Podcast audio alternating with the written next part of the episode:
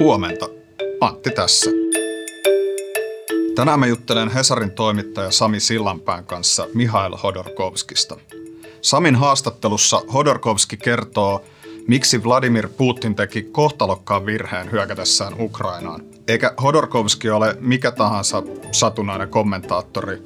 Hodorkovski on entinen Venäjän rikkain mies, joka on istunut salaisissa neuvottelupöydissä Putinin kanssa ja myöhemmin vankilassa Venäjällä.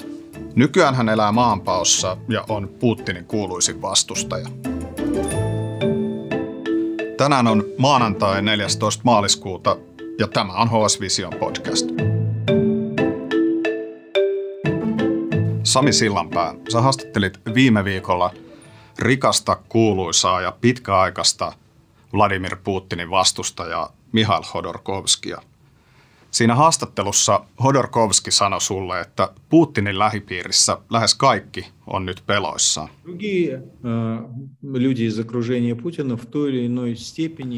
Niin, Hodorkovski sanoi mulle, että Putinin lähipiirissä monet pelkäävät nyt niitä seurauksia, joita tästä Putinin ottamasta askeleesta tulee Venäjälle. Ja seurauksethan on ollut jo aika moiset. Eli Venäjän talous tällä hetkellä syöksyy, Venäjä on aika lailla eristetty kansainvälisesti. Oikeastaan voi ajatella, että ehkä niin kuin koskaan historiassa mikään valtion asema maailmassa ei ole romahtanut näin nopeasti kuin mitä Venäjälle kävi muutamassa päivässä tämän hyökkäyksen alun jälkeen. Kun mä luin sun jutun, niin mua siinä todella paljon se, että vaikuttaa siltä, että niin kuin ihan Putinin lähimmillekin ihmisille – todelliselle lähipiirille tämä hyökkäys Ukrainaan tuli yllätyksenä. Että voiko, niin voiko tollainen diktaattori niin kuin, määrätä yllättäen valtion hyökkäämään toisen kimppuun? Siltä se vähän vaikutti. Mikä homma se oli? No siltä se todella vaikuttaa ja se on, se on hämmästyttävää. Et tästä kertoo ne tiedot, mitä Mihail Hodorkovski tuossa haastattelussa kertoi. Sitä on myös viitteitä niin kuin muualta niin kuin Venäjältä tihkuneissa tiedoissa, että, että tosiaankin Putin teki tämän päätöksen ilmeisesti hyvin pienessä piirissä lähimpien tukijoidensa kesken. Ja sitten on niin kuin isoja instituutioita, kuten esimerkiksi parlamentti eli, eli Duuma – joka ilmeisesti jää niin kuin aika lailla kokonaan, kokonaan sivuun tästä päätöksestä, eikä välttämättä edes tiennyt siitä. Ja tämä tietenkin myös vaikuttaa sitten Putinin asemaan, että, että hän on tehnyt tämmöisen niin kuin valtavan koko valtion tulevaisuuteen niin kuin isosti vaikuttavan päätöksen hyvin itsenäisesti. Ja hän on sitten myös sitä vastuussa. Eli hän on tavallaan nyt niin kuin pakko voittaa tämä sota, muuten hänen omakin asema on, on aika vaakalaudalla. Palataan vielä Hodorkovskiin tai tai niin kiinnostavaa sait äh, hänestä haastattelu. Oli siis vähän ennen haastattelua viettämässä hiihtolomaa Lapissa, mutta haastattelit häntä videoyhteydellä Lontooseen. Niin miltä Hodorkovski vaikutti? Oliko hän ärtynyt tai hämmentynyt? Minkälaisilla fiiliksillä hän oli, kun te puhuitte? No hän on selvästi hyvin niin kuin kiukuissaan tästä sodasta. Hän on tätä sotaa vastaan, niin kuin toki on moni muukin, muukin venäläinen – Ähm, hän on myös, näitä vaikutti olevan hyvin huolissaan siitä, että mitä tosiaan, niin kuin, mihin suuntaan Venäjä on nyt menossa tämän ison askeleen vuoksi. Ähm, Hodorkovski itsehän on asunut jo vuosia äh, maanpaossa, asuu tällä hetkellä Lontoossa. Mutta hän oli aikoinaan Venäjän rikkaan mies, hän oli yksi vaikutusvaltaisimpia oligarkkeja. Hän istui samoissa salaisissa pöydissä Putinin kanssa, äh, mutta sitten hän tuli yhteenotto, Putin koki Hodorkovskin uhaksi ja Hodorkovski sitten laitettiin oikeuteen ja vankilaan kymmeneksi vuodeksi. Ja totta kai tämä niin kuin kauna hänen, hänen puheissaan niin kuin kuuluu ja hän on ehkä, ehkä silleen niin kuin aggressiivisen toiveikas tota, siitä, että Putin voisi nyt tässä sodan jälkimainingeissa niin menettää otteensa vallasta. Ää, mutta niin, että täytyy muistaa, että Hodorkovski ei ole siinä valtapelissä sisällä Venäjällä, vaan hän on maanpaossa, mikä on, hän katsoo vähän etäältä asioista, mutta, mutta toki hän on niin kuin hyvin valistunut tarkkailija, hänellä on niin kuin omat lähteensä edelleen tietenkin Moskovaan ja ää, ymmärtää hyvin sitä valtapeliä, mikä siellä pyörii. Hodorkovski oli myös sitä mieltä, että Putinin hyökkäys Ukraina oli kohtalokas virhe. Miksi, miksi näin?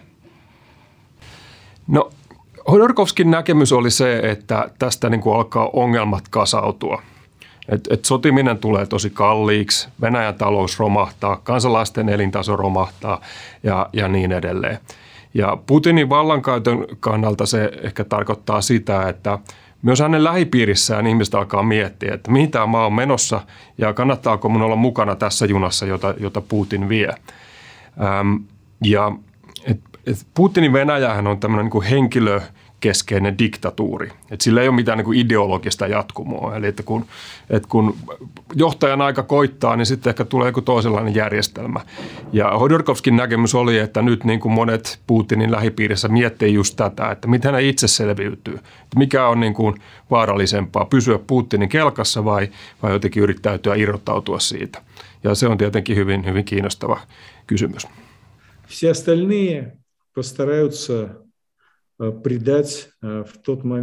Hodorkovski sanoi mulle tässä haastattelussa, että, että lopulta Putin jää yksin.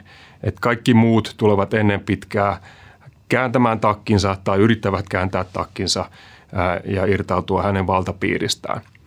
Se on tietenkin kova väite ja ehkä, ehkä aika toiveikas, mutta kyllä sitä siitä sietää pohtia, koska monella sanotaan varakkaalla olikarkilla tässä Putinin piirissä on tietenkin paljon pelissä.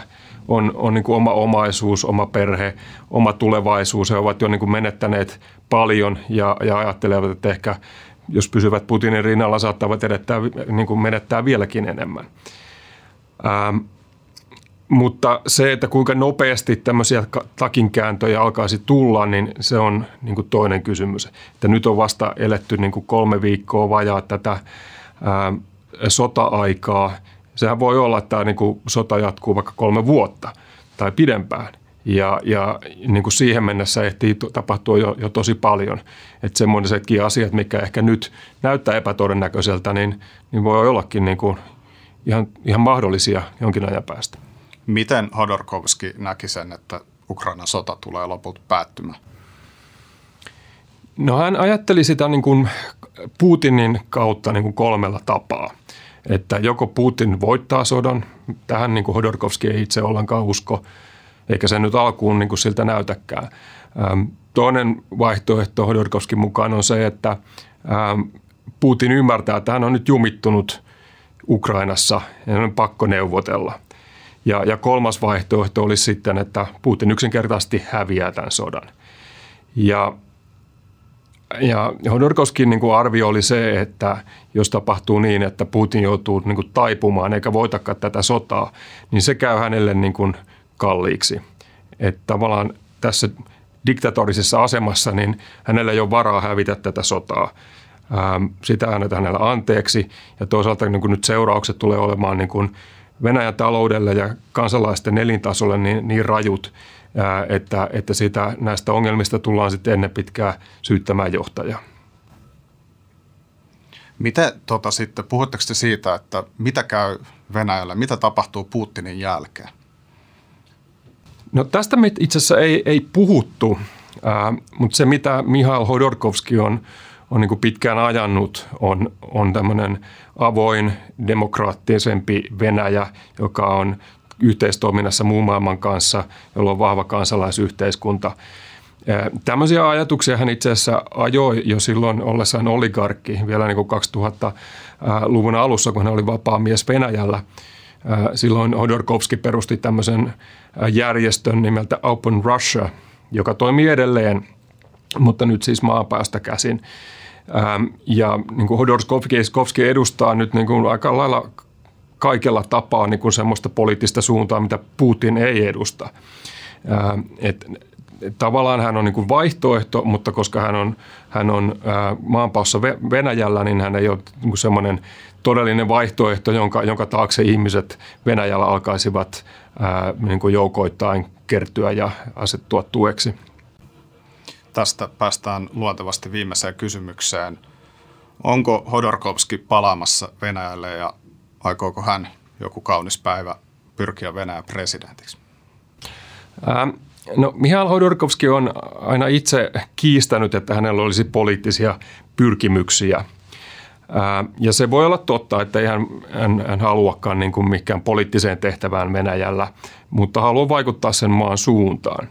Mutta aika kiinnostavaa oli tässä mun tekemässä haastattelussa, että heti alkuun Hodorkovski tosiaan kertoi, että hän oli helmikuussa perheensä kanssa lomailemassa Suomen Lapissa.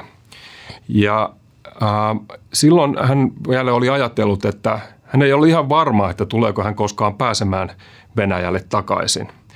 Mutta tämän Ukrainan sodan alettua ja nähdessään sen kaauksen, mitä siitä Venäjällä on aiheutunut, niin hän, hän tosiaan päätteli, että nyt Putin on tehnyt kohtalokkaan virheen ja Mihail Hodorkovski sanoi, että nyt hän on aivan varma, että jonain päivänä hän tulee palaamaan Venäjälle. Kiitos Sami. Kiitos.